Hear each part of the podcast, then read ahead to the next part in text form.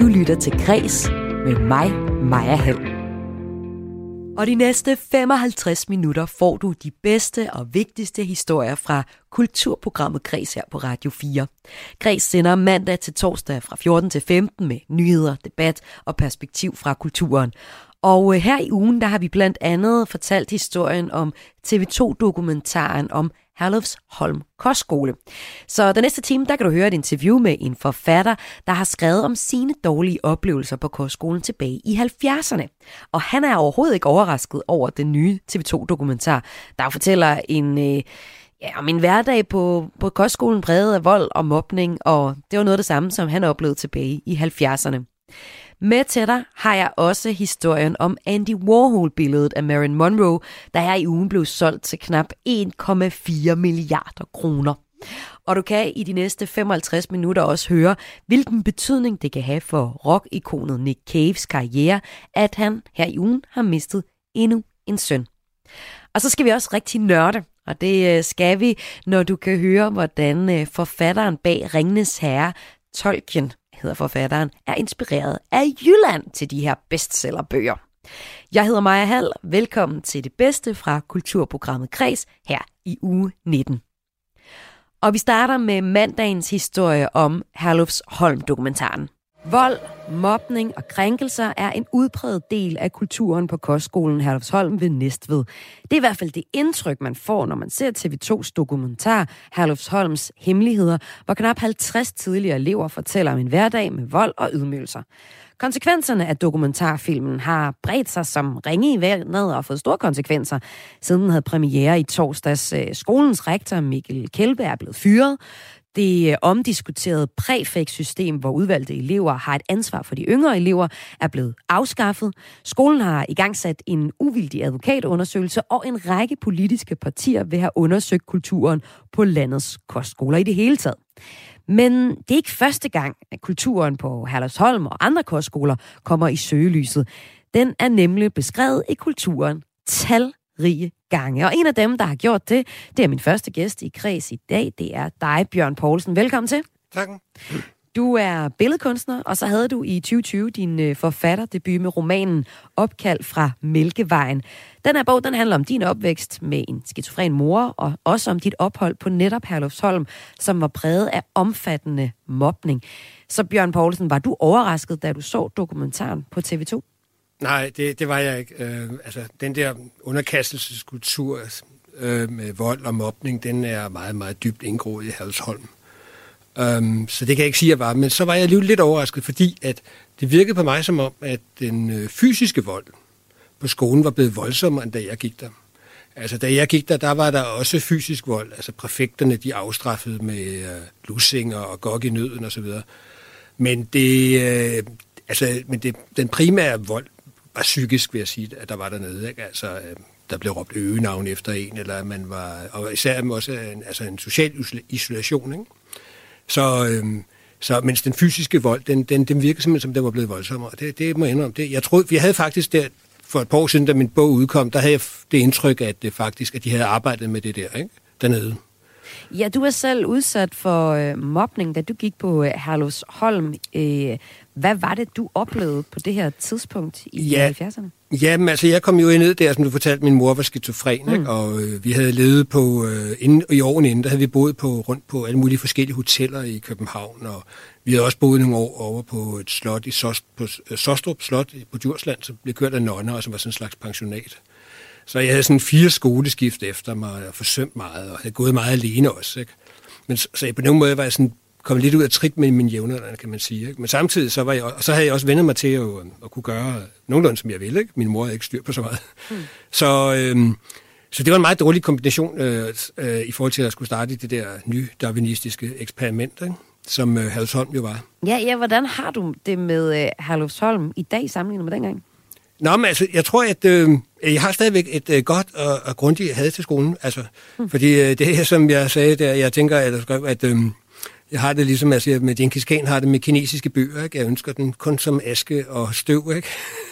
det er voldsomt. ja, men, men altså, men det er det, ja, men jeg tror også, det var fordi, at øh, altså det, der sker, når man bliver mobbet, som jeg bliver mobbet dernede, ikke? og også straffet af præfekter hele tiden, altså på den måde ligesom bliver udstødt, ikke? det er jo, at man øh, kommer til at tro, at man ingenting er værd. Hmm. At, man, øh, at de har ligesom ret til at overskride, overskride ens grænser hele tiden. Så, så, men så kan jeg huske, at i løbet af, i begyndte, altså i 7. klasse der, hvor det også begyndte at antage sådan nogle ret ekstreme former, ikke? Hmm. så, øh, så fik jeg også en vrede i mig. Jeg begyndte altså virkelig, virkelig at have den her skole her. Og det gjorde så ligesom, at det vrede, altså det havde, som ellers ville være, man kan sige, være blevet internaliseret i mig selv, ikke? Altså, altså som et form for mindre værd, en følelse af ikke at være noget værd. Den, den rettede jeg ligesom ud af, begyndte at rette ud af mod skolen. Og, um, det var så lidt, altså, det, det kunne de så godt mærke, præfekterne og lærerne og så videre, ikke? Så, så det, det forstærkede jo ligesom den mobning, jeg blev udsat for, kan man sige. Men, ja, det du men, beskriver her er jo sådan set også en struktur, der er særlig øh, dårlig for dig, som øh, på det tidspunkt også er frustreret over din situation, og det er sådan set bare selvforstærkende, at der ja. er, den her kultur på skolen. Øhm, din, din roman, som beskriver det her, den, din erindringsroman, ja. der beskriver opholdet på Herlufsholm, øh, det har spillet en vigtig del, en rolle i dit liv, og det er også derfor, du skriver romanen. Ja. Men som en, der er gået på skolen og oplevet den her kultur indefra, som vi nu ser en dokumentar om på, aktuelt på TV2, hvad tror du så selv, der skal til, for at man kan ændre på det? Altså nu snakker vi jo om, der skal store undersøgelser og alt det her, men, men hvad tror du egentlig, der kan ændre på sådan en kultur her? Ja, det kan, der skal graves meget, meget dybt, ikke, vil mm. jeg sige. Ikke? Altså, det er, fordi det er noget, der er dybt, dybt indgroet. Ikke? Altså, den nu fyrede rektor der, ikke? Altså, det er ikke nok at fyre ham. Han sagde jo for eksempel det der med, at I, det var kommet helt bag på ham med de her vold. Ikke?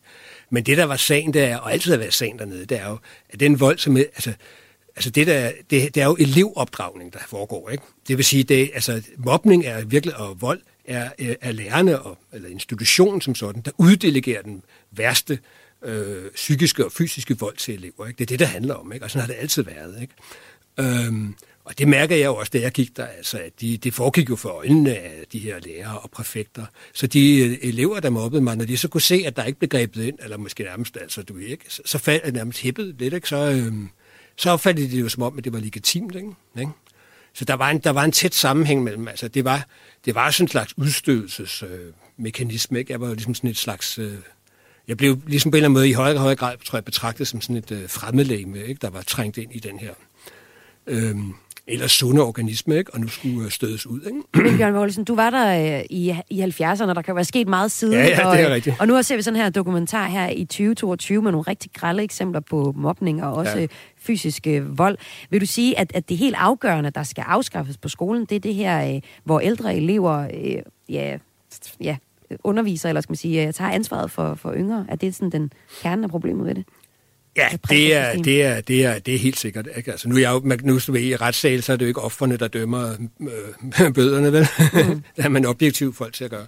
Så jeg er jo selvfølgelig, så jeg er selvfølgelig præget af den, øh, den, de, øh, de ting der engang. Men jeg tror helt klart, at øh, jeg kan bare sige, at der, der, skal, der skal graves ret dybt. Ikke? Altså, fordi det er, det, er en, det, er en, det er helt sikkert en meget, meget, meget indgroet struktur. Ikke? Men, øh, men altså afskaffe perfektsystemet, det er selvfølgelig et indlysende første skridt. Ikke? Øh, det er klart, ikke? ikke?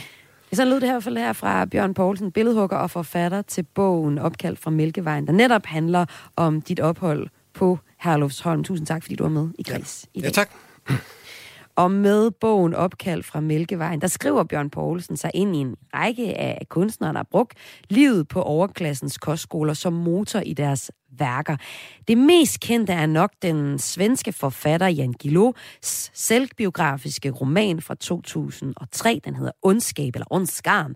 Den beskriver et, øh, igen, et benhårdt miljø på en så fiktiv højskole, hvor hverdagen er, eller kostskole, hvor hverdagen er præget igen af vold og ydmygelser.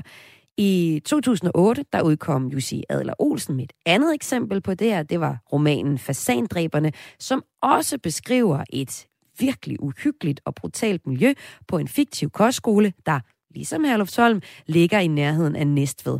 Og i 1993, der udgav Danser med drengesangen Vi skal nok få gjort en mand ud af dig, som i parentes hedder Sorø Akademi 1967. Og den tekst, den er også skrevet på, af, af bassist øh, Claus Kjellerup, som selv gik på en kostskole Sørø, Sorø Akademi i 67. Så vi skal tale mere ned i, hvordan litteraturen og hvordan litterater gennem tiden har beskrevet øh, ophold på kostskoler. Men lad os lige tage en lille smule af Danser med drenge nummeret her.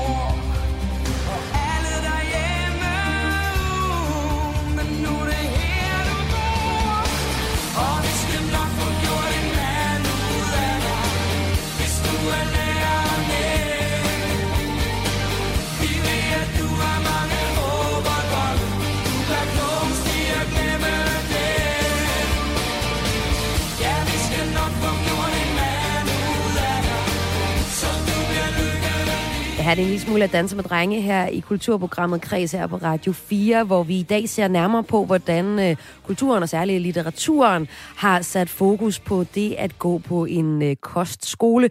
Noget, som vi taler om rigtig meget for tiden, efter øh, der kom den her dokumentar om Herlufsholm.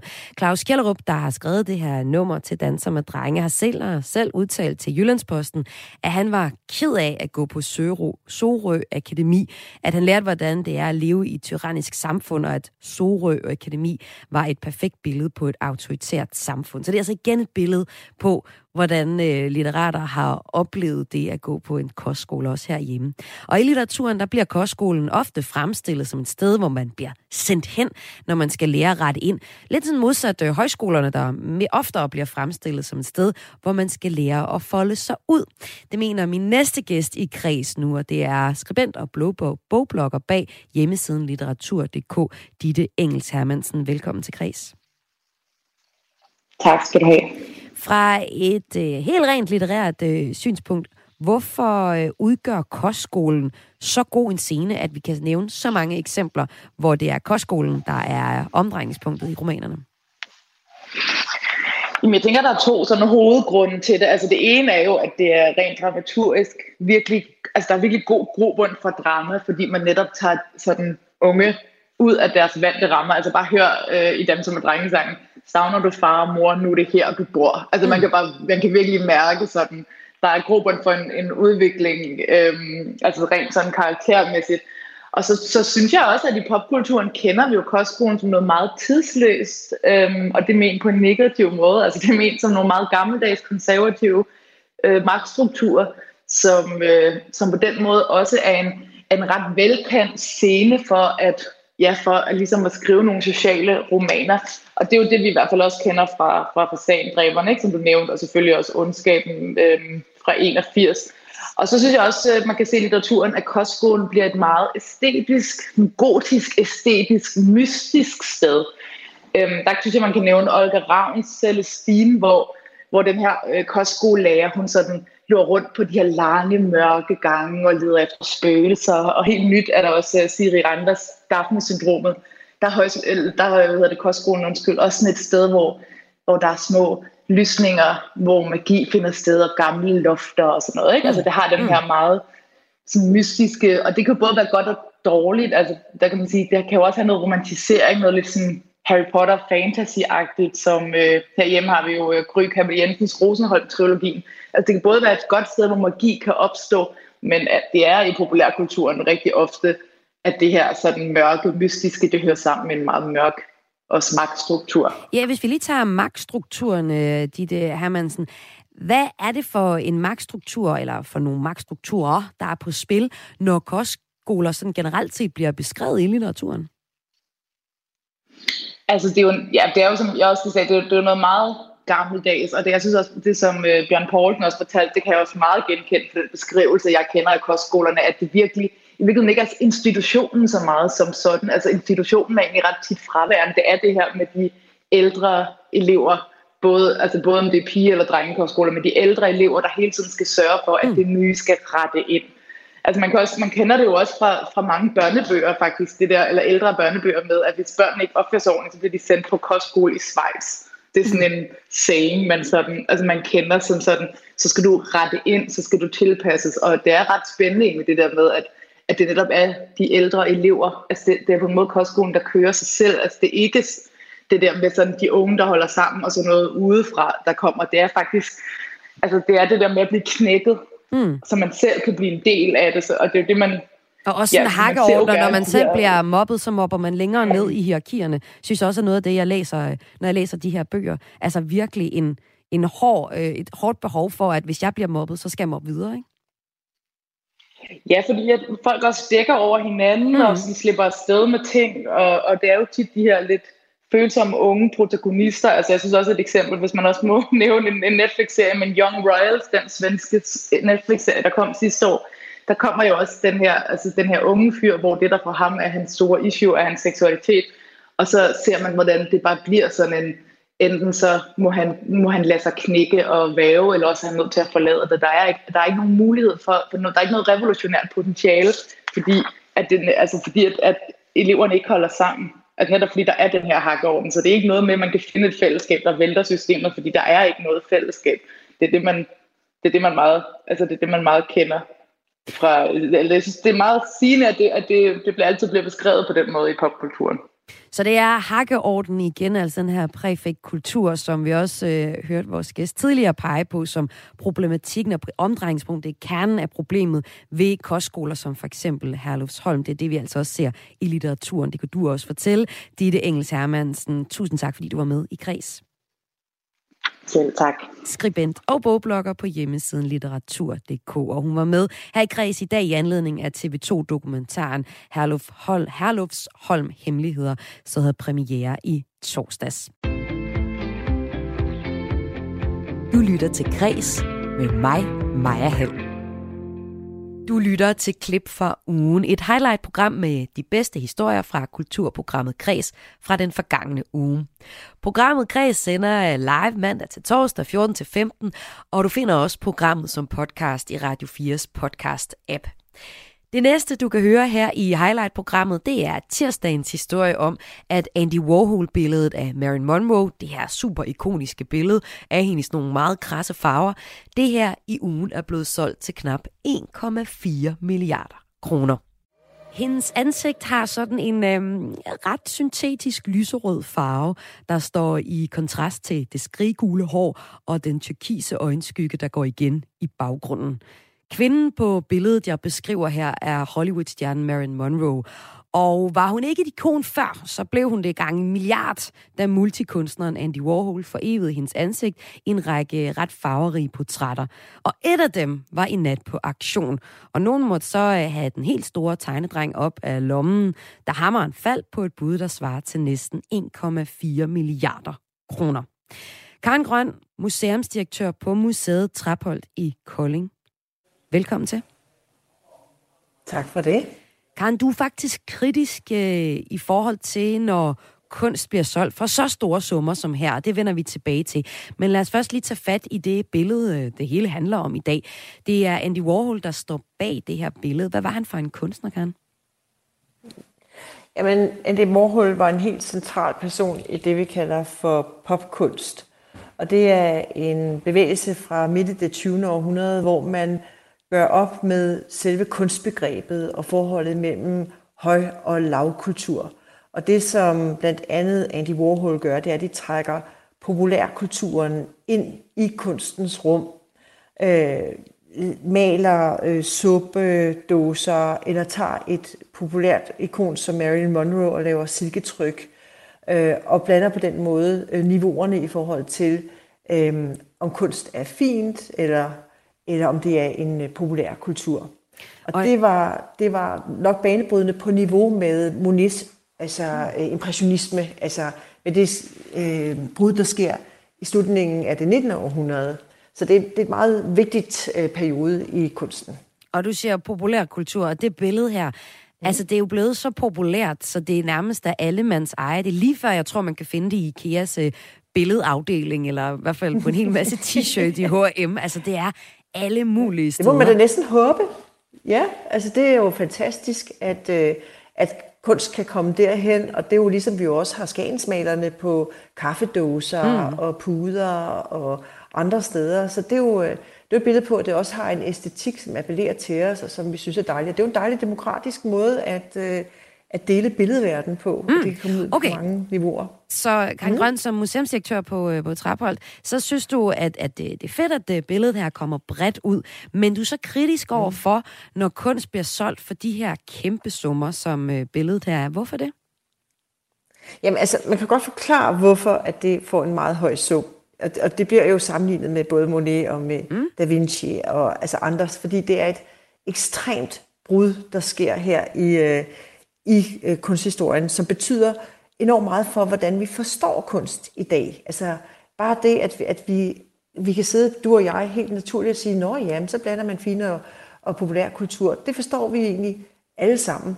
Altså, men det, jeg sådan er kritisk overfor, det er sådan den måde, det bliver øh, formidlet på, at, det, at hver gang der er noget om kunsten i, i medierne, så, det, så er det som regel, fordi vi skal høre om en skandale, eller om en, øh, en købspris.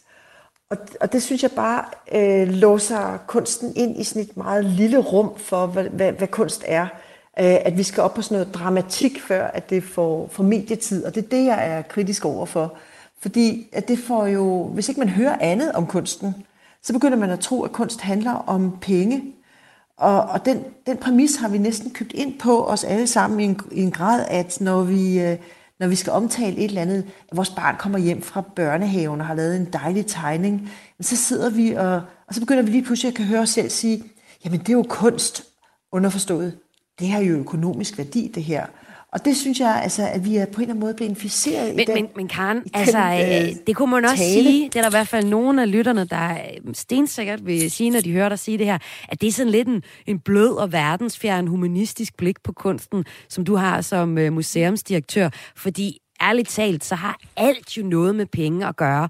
Og når du så siger, at vi kun hører om øh, kunsten, når der er et ekstra dramaturgisk lag over det, jamen det gælder jo for alle alle ting. Hvis der er noget kriminalstof, eller der er nogle penge involveret, jamen så har det lige pludselig en helt anden betydning for os. Så er det ikke bare helt naturligt, at vi har den her interesse for sådan et billede, og at den bliver solgt på Jo, auktion men det er bare næsten det eneste, man hører. Det er jo det eneste, som øh, bliver formidlet og diskuteret. Det er jo, hvis der er en skandale. Fordi det er den anden ting, der jo også får lov til at få medietid. Det er, ja, så er der blevet løbet nogle, med nogle penge, eller så er der en byste, der er blevet smidt i havnen, eller en, der har lavet noget herværk på et, på et øh, jordværk. Altså, og så begynder man, hvis man ikke hører andet om kunsten, så begynder man at tro, at det er det, kunst handler om. Mm. Og jeg noterer mig jo, at I senere i den her udsendelse faktisk har et rigtig interessant øh, indlæg, der handler om lyset i kunsten, og hvad det er. Nu har jeg jo ikke hørt, hørt programmet, men jeg var bare glad, da jeg hørte det, fordi så det lyder som om, jamen øh, kunst kan åbne op for vores måde at se naturen på, eller se lyset for eksempel, eller opleve os selv. Og det, som jeg bare øh, sagde, da journalisten ringede til mig i formiddags, hvor jeg egentlig sagde, nej, det, det gider jeg egentlig ikke rigtig deltage i, for jeg er træt af at snakke om alle de der penge, øh, det er, at hvis vi, det det eneste, vi hører øh, gentagende gange, så begynder vi at tro, at det er det, kunst handler om. Og det er bare, altså, det er bare en sideting. Det kunst handler om, det handler jo om, hvordan vi oplever os selv og verden igennem materialer. Og det, som kunsten i virkeligheden øh, gør for os, det er, at det øh, undfanger noget materialitet og noget sanselighed, som, som indfanger vores samtid øh, på noget andet end ord og, og skrift. Men, men Karen Grøn, nu, nu nævner du hele den selv øh, diskussion. det her med at løbe med nogle penge, og det er jo en reference til Jens mm. Honings værk øh, Take the Money and Run, et, mm. øh, et stunt, vil nogen også kalde det, hvor øh, han øh, lavede et værk til kunsten i Aalborg, hvor der var nogle penge involveret, og de penge, dem øh, lånte han først af museet, de skulle være en del af værket, men øh, museet har aldrig set pengene hverken i værket eller, eller efterfølgende, hvor han egentlig skulle aflevere dem tilbage. Det er et værk, som han laver, fordi at han mener, at han gerne vil sætte fokus på, øh, på økonomi faktisk også i kunstverdenen, så det er vel også en vigtig tematik i, i øh, billedkunsten også. Jo, men i alle de sager, som, som vi nævner her, også med bysten og med, med øh, det her med at øh, lave herværk på et maleri, jamen altså, der er det skandalen, der ligesom fører det ind, og så handler det igen om, hvorvidt det har værdi. Og det jeg prøver på at sige, det er, mm. jamen der, kunst, det hvis vi bliver ved med kun at tale om det på den måde, så får vi nærmest det indtryk af, at det er det, kunst handler om. Mm. Og det er, det er faktisk, det kan det også godt handle om. Det er fint nok, men, men det jeg prøver på at, at lede opmærksomheden hen omkring, det er egentlig, at vi kan kigge ind i os selv og tænke på, hvor ofte vi kommer til at forbinde kunst med noget, der har økonomisk værdi. Og det er helt rigtigt, det er et stort forretningsområde, men, øh, men det er faktisk noget, der ligger ved siden af det, som kunst jo i virkeligheden, virkeligheden handler om. Det er, hvordan vi udtrykker vores øh, samtid og vores tanker og vores relationer øh, materielt i noget andet end ord og skrift. Og, den, øh, og det er bare fuldstændig fraværende. Øh, og vi kan jo fortælle masser af historier om, hvordan vi hjælper folk, der har stress igennem projekter, hvor de ligesom bruger kunsten til det. Og sådan. Altså kunsten kan, kan simpelthen så meget andet, end bare at være i den økonomiske diskurs eller samtale. Og det er bare det, jeg, det er derfor, jeg bliver lidt træt. Ja, ja, så er det blevet solgt for 1,4 milliarder. Ja, ja, altså. Det er jo også ikke vildt mange penge. Men, men, ja, ja, altså det... men det, det er bare... Øh, jeg bliver sådan lidt træt at, over, at det er det er den historie, der skal have lov til at fylde. Men hvis man også skulle kigge på det her portræt af Marilyn Monroe, som øh, er det suverænt dyreste Andy Warhol-maleri, der er blevet solgt øh, mm. nogensinde, så beskriver du jo også som et, et pop-art-maleri, som også stiller spørgsmålstegn i, mm. hvad er stor kunst? Så er det egentlig altså sådan helt mm. i Andy Warhols ånd, at det her billede bare er blevet skide mange penge værd, i stedet for at det har sat en, en hel masse debatter i gang om, øh, hvordan man må lave kunst nu om dagen? Jo, men det tror jeg, han vil synes, at, altså, ville have synes var alle tider, så ja. han var jo da heller ikke ked af at tjene penge selv. Altså det, det er jo heldigvis, altså det, det, det er jo heller ikke det, kunstnere imod at tjene penge. Øh, men øh, jamen, altså, jeg kan jo kun gentage, at jeg, at jeg tænker bare, det er ærgerligt, at vi bliver ved med at fastholde den samtale om kunsten, om det nu er X eller Y eller Z værd.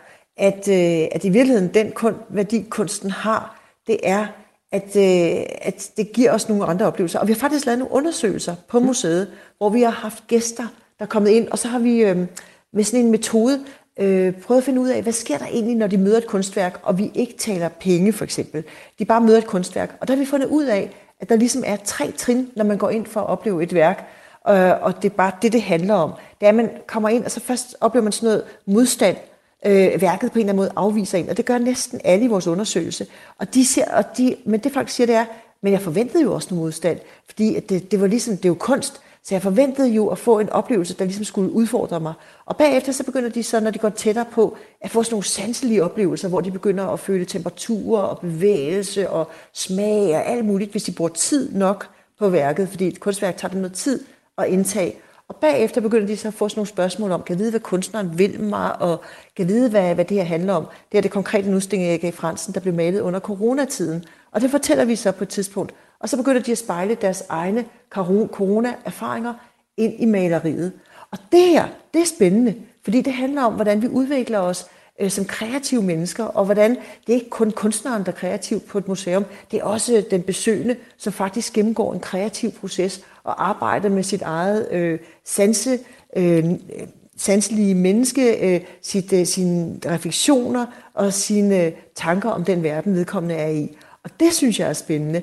Og så kan det godt være, at værkerne er et eller andet værd, men, men, det, men det, er, det, det er sådan noget, som kunst i virkeligheden handler om. Og det er derfor, jeg bliver træt, når vi bliver ved med igen og igen at skulle have overskrifter omkring priser, eller hvad, hvad meget det koster, mm. eller om der er en skandale. Fordi det flytter fokus væk fra, hvad det egentlig er for et potentiale, kunsten giver os, og man udvikler os som kreative og hele mennesker. Så lød det herfra museumsinspektør på Museet Traphold i Kolding. Karen Grøn, tusind tak, fordi du var med, Kreds, i dag. Selv tak. og jeg havde altså Karen Grøn med til at give et perspektiv på, at uh, Marilyn Monroe-billedet her af Andy Warhol, det er blevet solgt meget, meget dyrt. Uh, det CD det er det dyreste, der nogensinde er blevet solgt af Andy Warhol. Tidligere var det dyreste Warhol-maleri et uh, Silver Car Crash uh, Double Disaster uh, maleri, der blev solgt i øh, uh, 2013 for hvad der med den nuværende dollarkurs svarer til 739 millioner kroner. Altså et godt stykke under de 1,4 milliarder kroner, det nye billede er blevet solgt til. Du lytter til Græs med mig, Maja Hall. Det er klip fra ugen fra kulturprogrammet Kreds, du har tunet ind på her på Radio 4. Et øh, highlight-program, hvor du kan høre de allerbedste historier fra programmet Kreds. Og nu skal vi nørde. I onsdags dedikerede vi nemlig hele udsendelsen til at handle om øh, Ringnes herrebøgerne.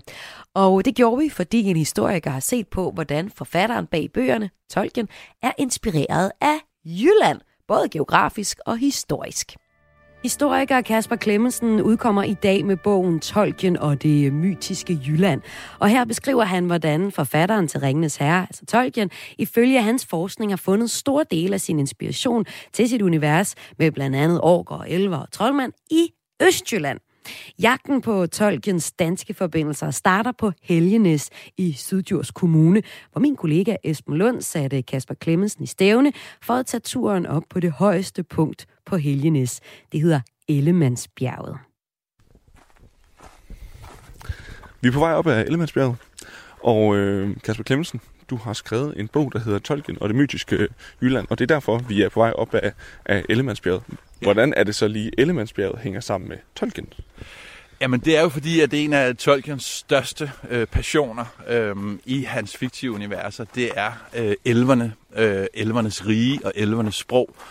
Øhm, og Tolkien han starter jo faktisk med at grundlægge et helt, øh, øh, et helt øh, sprog, der er, hedder Quenya, øhm, som er øh, faktisk med sproglister det hele intakt, øhm, som er refereret til elverne. Øhm, og Tolkien har et kæmpestort forhold til elverne, fordi de symboliserer den hellige natur, og det er det Tolkien han savner i den moderne verden. Og øh, den øh, måske hellige natur er vi taget ud i, fordi vi skal tale om Tolkien og tale om din nye bog, Tolkien og det mytiske Jylland, hvor du ligesom prøver at fremlægge, hvordan det er, at øh, Tolkien han er blevet inspireret både af kort og af øh, sprog, og det jyske sprog og det danske sprog. Øhm, og, og derfor går vi op af, af Ellenmandsbjerget, fordi heroppe på, på toppen, der kan man se nogle bestemte, øh, nogle bestemte punkter. Hvad er det, vi skal op og, og, og spejde efter? Jamen altså, når vi når herop på toppen af Ellemandsbjerget, så har vi et fantastisk udsigtspunkt ud over hele øh, den østjyske kyst og Aarhusbugten. Og herfra, der kan vi faktisk øh, se hele det univers, som øh, Tolkien han øh, blev så inspireret af øh, i sin livslange forskning i, øh, af Jyllands historie. Og øh, nu står vi over for en skillevej. Hvad vej skal vi her? Jeg tror, at vi drejer til højre. Den, den ser ud som om, den fører mod toppen, den her. Ja, vi, kan, vi, vi går op ad den stejle igen, så vi se, om vi kan klare at, at holde pusten, selvom, øh, selvom det, er, øh, det er en stejl stigning, vi skal op i. Man, man kan godt forstå, det hedder Ellemands bjerget. Øhm, Ellemann, elver. Man kan ligesom høre, der er en sammenhæng her. Og, øh, og nogle af de ting, vi skal op og, og kigge på, det er jo øh, blandt andet øh, Hjelm Dyb. Ja. Som øh, man måske kender fra det, vi kalder Helm's Deep i Tolkiens univers. Det er nemlig rigtigt. Og øh, hvordan er det, det lige hænger sammen? Altså det hænger sammen med, at udover at Tolkien er en verdensberømt øh, forfatter, så bruger han faktisk hele sit liv som sprogforsker ved Oxford Universitet. Og her har han faktisk bare en stor mission i sit liv. Han ønsker at genskabe en engelsk mytologi for det engelske folk. Og det gør han simpelthen, fordi han føler, at industrialiseringen og modernismen har ødelagt øh, Englands gamle fortællinger om netop om elver og konger og krigere og skjoldmøer osv. Ja, og øh, nu har vi vej over den her sti her, og øh, det er en ret stejl øh, skråning, og man kan næsten forestille sig, hvordan, øh, hvordan øh, man måske havde set, at øh, i Ringens Herre, der bor folk også i huler, og folk bor også i... Nu er helt forfustet her. folk bor ligesom... Øh, folk bor på andre måder, end vi, vi kender i dag fra, øh, fra med huse og alt det her. Ja. Men, øh, men hvad, hvad tænker du om det her med, at øh, her har Tolkien måske fundet sin øh, inspiration herude i det, den her oceanske bugt og hele det her land herude i Djursland? Jamen, øh, øh, det jeg tænker om det, det er jo, at det er jo en epokegørende stor historie, øh, hvis det virkelig er rigtigt. Øhm, øhm, for det første, så, så handler det jo om, at øh, Tolkien han opdager en, et, et stykke tabt Danmarks historie. Noget, der aldrig er blevet skrevet ned i vores sagaer eller i vores historiebøger. Øhm, og det er en historie, der fortæller simpelthen om den tidligste Danmarks historie, hvordan Danmark blev født. Øhm, så det er i sig selv en utrolig stor opdagelse, som har, burde have kæmpe stor betydning for Danmark i dag. Øhm. Men det har det, det har det jo faktisk ikke, fordi vi nu udgiver du den her bog her, og ja. det er jo ikke fordi, at der er øh, store historier. Altså, der er øh, i gang med at sætte et par skilte op, og det er ikke på samme måde, ligesom vi kender det fra New Zealand, hvor at filmene eksempelvis er optaget i den her film, hvor der er et helt univers omkring det her med Ringens. Herude, der er i gang med at sætte et par skilte op. Ja. Så det er ikke så etableret endnu. Det er ikke, det er ikke så etableret endnu, men det er det, det, det øhm, der er på vej de kommende år. Øhm, de kommende år, der øh, skal øh, Aarhus Bugten og Østjylland i hele taget øhm, i gang med større projekt finde tilbage til deres rødder og lære og formidle øh, omkring deres historie øh, og deres tidligste historie, både omkring vikingetiden. Og så kan man sige, at der kan Tolkien fungere som et fantastisk krydderi oven på den formidling. Øhm, fordi at netop som du siger, i New Zealand har de en masse turisme, der er baseret alene på de bakker, hvor filmen er indspillet i. Øh, men herude på Djursland og i Aarhusbugten, der finder vi altså det oprindelige øh, Middle Earth. Vi finder det oprindelige landskab, som Tolkien blev inspireret af fra starten af. Øhm, og det, det, det har en kæmpe stor værdi i dag, både for turisme, men også for vores egen selvforståelse. Og nu synes jeg, at vi prøver at, at gå mod toppen, og så se, om vi kan finde det her Middle Earth, og så se det her, som uh, Tolkien har været inspireret af. Vil du hvad, lad os prøve at gå op på toppen, så, så, så er jeg helt sikker på, at Middle Earth den vil komme frem ud af, af togerne. Ja, jeg lader historiker Kasper Klemmensen og mine kollegaer vandre videre op af Ellemandsbjerget for at se, om Middle Earth åbne vider vil øh, åbne sig for dem. Vi vender tilbage til dem, men øh, nu her i kulturprogrammet Kreds skal vi møde en af dem, for hvem Ringenes Herre har en enorm betydning. Du skal møde en, der bruger sin fritid på at leve sig ind i blandt andet Tolkiens univers med troldmand, elver og orker. Det gør blandt andet de i øh, live rollespilsforeningen Egenherne, hvor du er bestyrelsesmedlem Anne Johansen. Velkommen til Græs. Mange tak, Maja. Øh, jeg er rigtig glad for at komme ind og kunne snakke om Ringnes Herre. Jeg mm. er jo øh, født ind i Ringnes Herre som øh, fan. Ja, vi skal nemlig høre, hvorfor du er så stor fan af lige præcis Ringnes Herre, og hvad du også, senere skal vi snakke om, hvordan du øh, bruger Ringnes Herres historie i øh, dit arbejde som, eller når du spiller rollespil, vi skal høre mere om rollespil også. Du sidder også med i hovedbestyrelsen for Landsforeningen Bifrost, der er en forening, der står øh, for kreative aktiviteter for unge her blandt øh, rollespil. Og det skal vi tale mere om, for Ringnes Herre har haft stor betydning for at gøre rollespil mere mainstream. Men øh, det, altså, at du er fan af, af Ringenes Herre, det er jo nærmest noget, der har ligget i dit, øh, i dit, i dit arv, ja. Din mormor ja. var, øh, var med til at starte foreningen, og er de simpelthen kommet ind med modermælken? Nej, hun var ikke øh, med til at starte øh, nogen, noget rollespilsforening, men mm. hun var med rimelig meget fra starten i, hvordan at det her blev en, en stor succes. Hun var øh, stor fan. Øh, hun blev introduceret for bøgerne igennem en af hendes ældste sønner, øh, som boede i et hippiefællesskab, fordi at Ringnes Herre blev meget vellæst i den her hippiekultur, der var begyndt her i slut 60'erne og 70'erne at være en stor del af den danske ungdom. Og hun var betaget. Det var noget helt nyt øh, at få så grundig en verden, og det valgte hun jo så at begynde at læse højt og øh, for hendes yngre børn, og hun fik basalt set alle hendes børn hun fik seks, øh, til at blive fans af Ringnes Herre, og hendes mange børnebørn øh, har alle sammen vokset op med den her glæde for bøgerne. Og... Som de ved noget med, at I har fået dem med, til, til konfirmationsgave? Ja. Fik ikke en bibel, men fik Ringnes Herre. Jamen altså, hvis, hvis man nu er sådan en rigtig god, glad læsefamilie, så er det jo en fin tradition, at man fik Ringnes Herre, og så sin egen udgave, der skulle stå på hylden, og ikke Klar. bare hendes forældres. Klart. Det er jo en del af frigørelsesproces, som at få sin egen bogserie. Og så var vi jo alle sammen også glade for Hobbiten, som jo er mere en børnebog. Hvor, Forløberen for Ringenes Herre. Ja, og den, den blev udgivet først, og, og den er jo også lidt mere simplificeret i, i den her måde, at ondskaben er i, og den er ikke helt så, så voksen i sit ordforråd.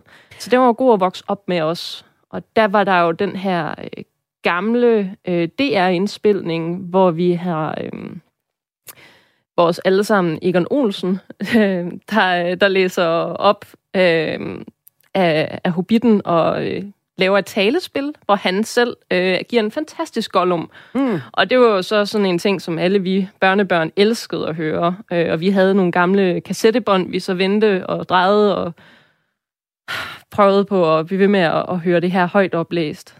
Og, og nu beskriver du her, hvordan din, øh, hvilken betydning øh, Ringnes Herre har for din øh, mormor. Du kalder selv Ringnes Herre for det, man kalder low fantasy, altså det minder meget om virkeligheden. Er det også derfor, du øh, tror, at den har haft så stor succes som, som fankultur?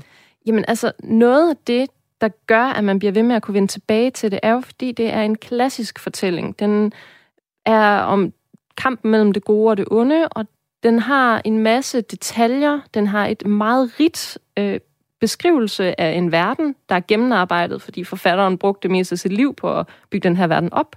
Og det kan man tydeligt mærke, når man læser det. Mm. Ikke kun når man læser Ringens Herre, men også de mange andre bøger, der er blevet udgivet, nogle af dem posthumant. Men der er et stort værk, og der er meget at arbejde med. Og derfor er der også rigtig meget, som kan gøre, at man kan finde noget, man selv synes er interessant.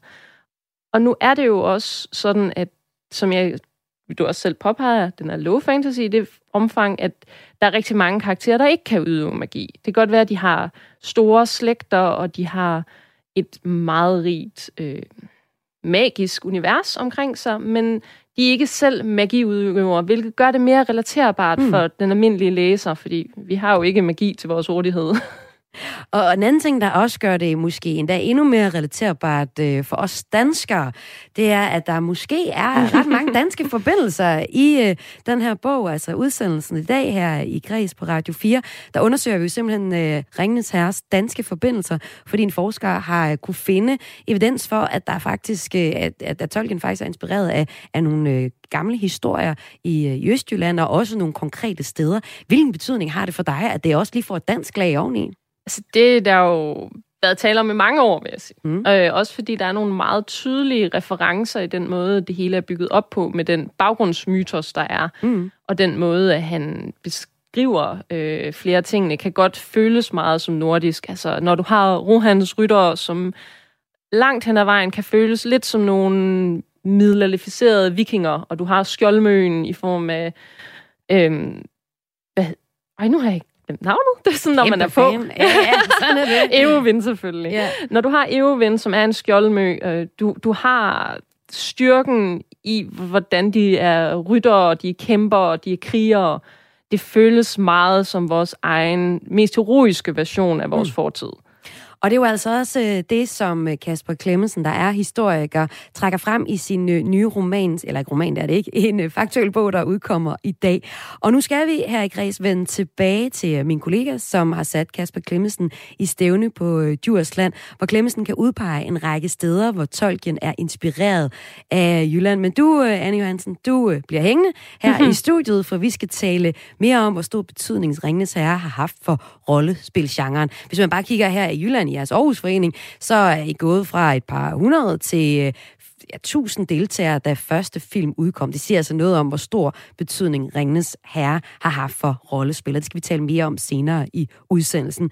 En udsendelse, jeg har dedikeret til at handle om Tolkiens danske forbindelser. Min kollega Esben Lund og forfatter Kasper Klemmensen er lige nu på vej op for at udforske, hvordan Ellemandsbjerget er helt centralt, hvis man skal forstå, hvordan Tolkien er blevet inspireret af Jylland. Lyt med her.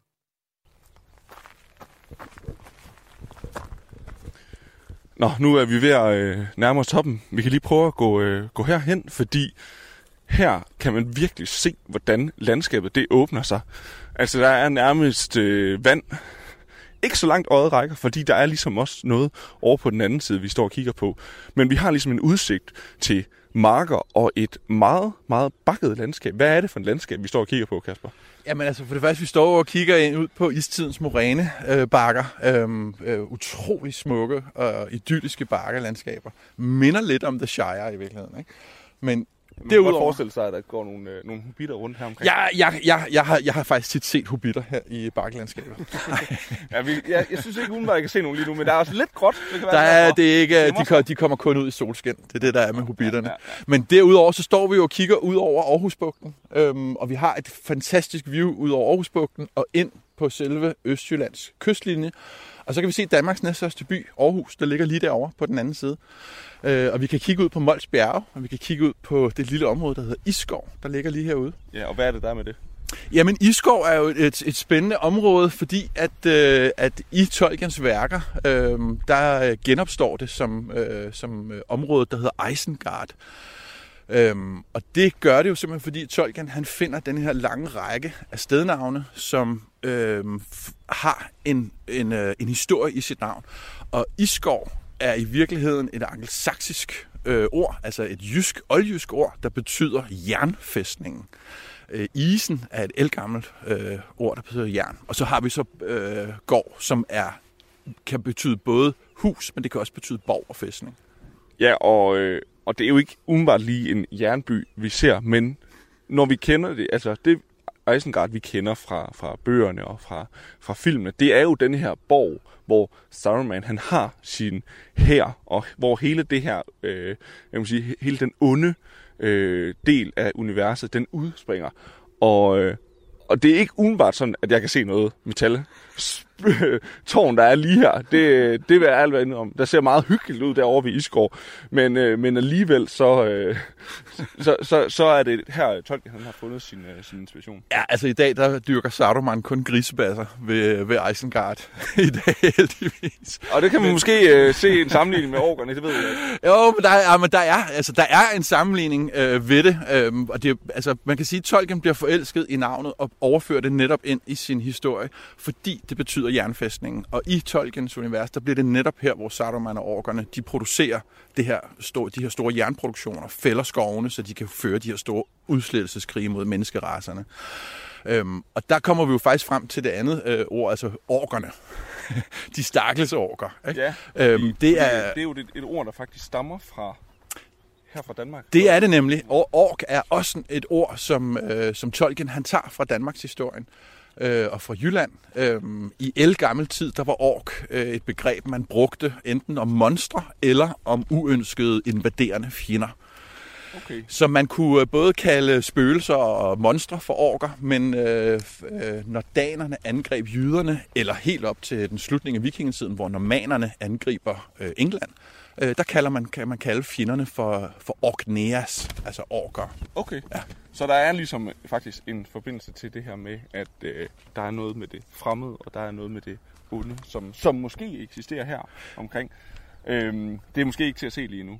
Det er, det er ikke det. Altså, i, i, i dag er Iskov et dejligt og, og, og fredeligt sted og smukt. Øh, og det er jo et historisk sted. Det er det her, at, øh, at hvideslægten i virkeligheden boede, mens de opførte domkirken inde i, øh, inde i, øh, i Aarhus.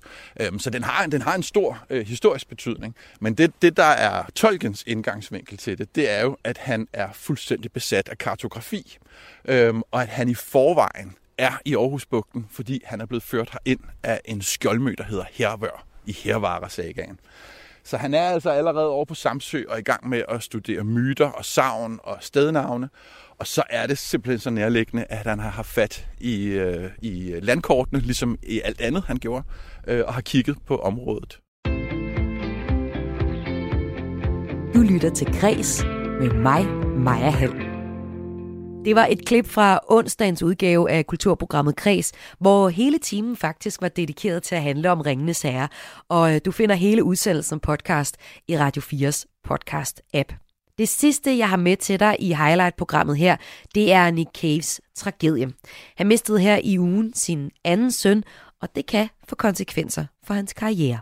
En af verdens største rockikoner mister endnu en søn. Det er den australske rocksanger og forfatter Nick Cave, der har bekræftet i går aftes over for musikmagasinet NME, at hans søn Jethro Lassenby er gået, Lassenby er gået bort 31 år gammel. Og det kan få konsekvenser for Caves karriere, vurderer en kulturkommentator, som vi har talt med her på Græs. I en pressemeddelelse til musikmediet NME udtaler Nick Cave, med stor sorg kan jeg bekræfte, at min søn Jethro er gået bort. Vi vil være taknemmelige for ro i familien på dette tidspunkt. De nærmere detaljer om dødsfaldet faldet vides endnu ikke. Men det er anden gang, Nick Cave mister en søn. For under 10 år siden mistede Cave sin 15-årige gamle søn, der faldt ned fra en klippe påvirket af LSD. Cave bearbejdede sorgen i sine efterfølgende plader. Det fortæller kulturkommentator Niels Frid her. Da Nick Cave for et par år siden mistede sin første søn, var det jo også dybt, dybt tragisk, og han var i krise, men kom så ud på den anden side med en række øh, indspilninger og faktisk også en udstilling her i, i Danmark, hvor man han viste sig som en ny kunstner, måske endnu dybere, end han først har været. Han har jo altid været meget mørk, en slags mørkets konge, mere punket end punkerne. Men nu kommer han frem nærmest med en religiøs øh, klarhed og med en indsigt øh, i menneskelivet, som var meget, meget imponerende. Øh, man tænker jo, når en voksen forælder mister sit barn, så er det meget, meget svært at komme videre, og, og, og, og især kunstnerisk måske. Men Nick Cave formåede at komme videre, efter han mistede sin første søn, og det på en meget overbevisende måde. Øh, det var som om, han så menneskelivet endnu klarere, end han havde gjort før. Ja, Nick Cave har mistet sin anden søn, og det er Jethro Lassenby. Lassenby øh, har arbejdet som model og haft mindre filmroller. Han blev sidste år fængslet for at have overfaldet sin mor i hendes hjem i Australien. Her blev han beordret til at gå i misbrugsbehandling, og i forbindelse med overfaldet kom det frem, at han for nylig var blevet diagnostiseret med skizofreni, skriver NMI. Lassenby har ifølge GAFA tidligere udtalt, at han først mødte Nick Cave, da han var 7-8 år gammel, og først da fik at vide, at Cave faktisk også var hans far. Cave har sagt, at han fortrød, at han ikke har haft et tæt forhold til Jetro, da han var barn, men at de to senere fik en god relation. Og tabet kan få konsekvenser, og det kan få konsekvenser for, om vi kommer til at høre mere fra Nick Cave som musiker. Det vurderer kulturkommentator Niels Frid det er utrolig svært sådan at, at fjerne, øh, diagnostisere eller lege psykolog på, på Nick Cave. Men at miste sit barn for anden gang, det er jo en så dyb tragedie. Og vi ved jo, at der er gået tragedier forud for begge, for begge dødsfald. Øh, altså med børnene, begge børnene har været i stofmisbrug osv. Så, så, så, så det er meget svært at forestille sig, at han skal kunne rejse sig igen. Han er også et sted hen i livet, hvor han er i livets efterår. Så en gang til at rejse sig efter et barns dødsfald, det er, det er næsten umenneskeligt at forestille sig. Øh, men da det jo er Nick Cave, og Nick Cave er en figur, som ligesom er, har specialiseret sig i at se på livets bagside, så kan man aldrig udelukke, at han kommer tilbage. Men det her er en begivenhed, der kan stanse en karriere, og måske især en kunstnerisk karriere. Kunst er jo afhængighed, afhængig af, hvor er du henne, sådan følelsesmæssigt osv. Og er der noget, der kan smadre et menneske, så er det jo to gange at miste et barn. Lød det her fra kulturkommentator Niels Frid om, at Nick Cave har mistet sin anden søn.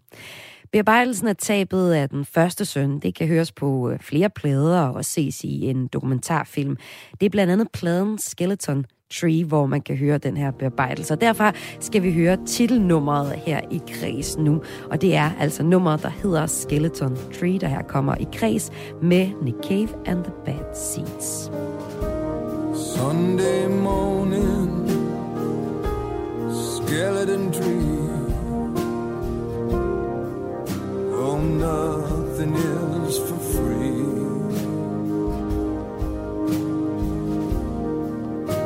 In the window, a candle.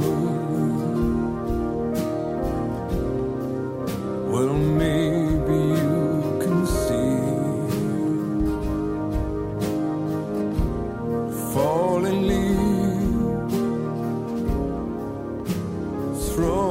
across the sky.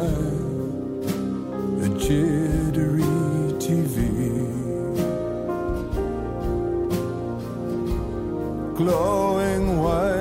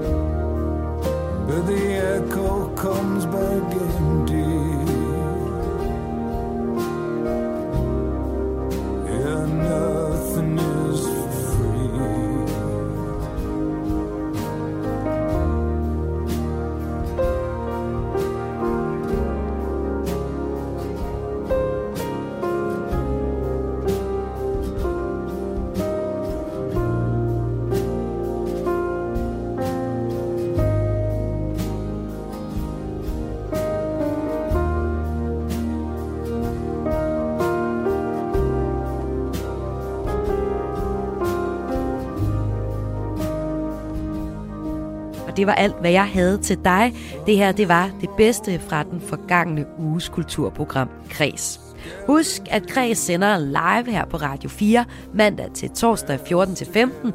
Og hvis du ikke lige sidder i din bil på det tidspunkt eller lytter live, så kan du også finde kulturprogrammerne i Radio 4's podcast-app.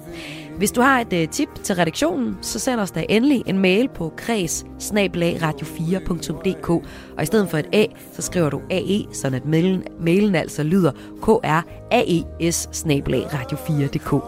I redaktionen sidder Lene Grønborg Poulsen, Søren Berggren Toft, Joachim Vestergaard Jensen, Esben Lund og Michelle Mølgaard Andersen er redaktør. Jeg hedder Maja Hall. Ha' en rigtig dejlig dag.